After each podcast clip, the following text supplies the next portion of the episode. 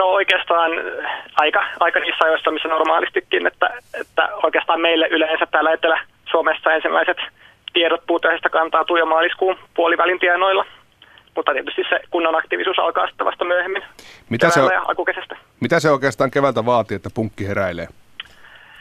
Öm, no kyllä se, sanotaanko näin, että ei ne sieltä luen alta esiin tuu, mutta tietysti vaikka paikalla olisi lunta, niin kyllä jos siellä on sulia kohtia, niin siellä voi olla puutiaisia. Eli se vaatii sen, että, että on sopiva lämmintä puutiaisille. Normaalisti puhutaan siitä, että tämmöinen noin viiden celsiusasteen keski, keskilämpötila päivälle. Vuosi vuodelta punkit levittäytyy yhä pohjoisemmaksi, niin Jani Sormunen, missä asti punkkiraja nyt menee? No, voisi oikeastaan sanoa, että jos puhutaan ihan Manner-Suomesta, niin noin Oulusta, jos vedetään itärajalle viiva, niin siitä Etelä-Suomi on semmoista aluetta, missä puutiaisia voi olla. Että aika monin paikoin tiedetään, että on, mutta periaatteessa missä tahansa siellä voi olla populaatioita. Ja sitten tietysti merenrantaa pitkin ihan perä, perä merelle asti. No onko minkälaisia arvioita siitä, että miten pohjoiseksi se punkkiraja tulee nousemaan? No kyllä sen, ei, ei ole mitään varsinaisia arvioita, mutta kyllä se, jos tässä nyt ilmasto vielä lämpenee, niin kyllähän se eläinten mukana sitten liikkuu varmaan myös pohjoisemmaksi. Saariston ja rannikon pulma, näin sen osalta on tiivistetty ja, ja sitä ajatellaan, että siellä missä punkkeja on ollut ennenkin, niin niitä on siellä jatkossakin ja sitten näin tietysti päätellään myös puutiaisaivokuumeen riskialueet. Jani Sormonen, miten hyvin nämä tiivistykset pitää kutinsa? Äh, no kyllä ne pääpiirteissään hyvin pitää. Tota, tietysti Suomestakin on, on havaittu uusia, uusia puutiaisavokuume tämmöisiä keskittymiä, että, että kyllä näitä uusia, uusia alueita syntyy.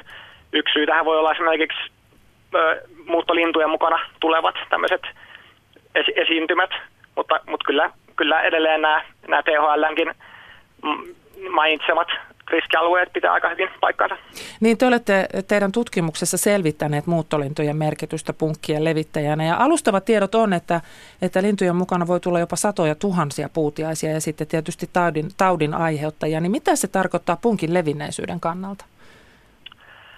No se pitää, pitää mielessä se, että, että jos miettii puutiaisia, niin, niin se pelkästään, että ne tulee hyvään ympäristöön, elinympäristöön, ei riitä, vaan siellä pitää olla myös aika vahvat isäntäeläinkannat, eli pieniä eläimiä, myyriä, hiiriä, päästäisiä ja sitten vähän isompia rusakoita ja metsäkauriita ynnä muuta.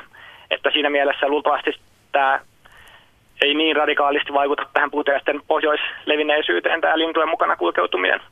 Mutta sitten näitä tosiaan taudin aiheuttajia saattaa herkemminkin tulla, koska tietysti jos lintu tulee alueelle, missä on jo valmis puutiaispopulaatio, niin se tavallaan olosuhteet sille taudin aiheuttaa leviämiselle on olemassa siellä.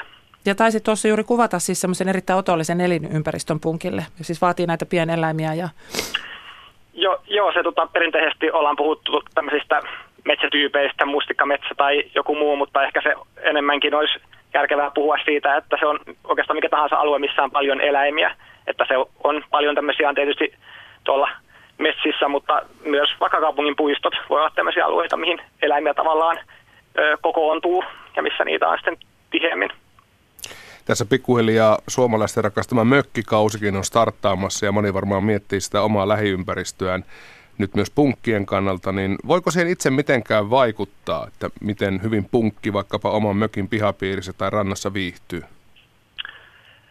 No kyllä nämä perinteiset ruohikon lyhyenä pitämiset auttaa siihen. Myös, myös semmoinen, että jos on oikein metsäinen tontti, niin se, että avaa vähän sitä latvusta niin, että sinne pääsisi mahdollisimman paljon valoa ja lämpöä sinne, sinne maaperään tai kasvikerrokseen.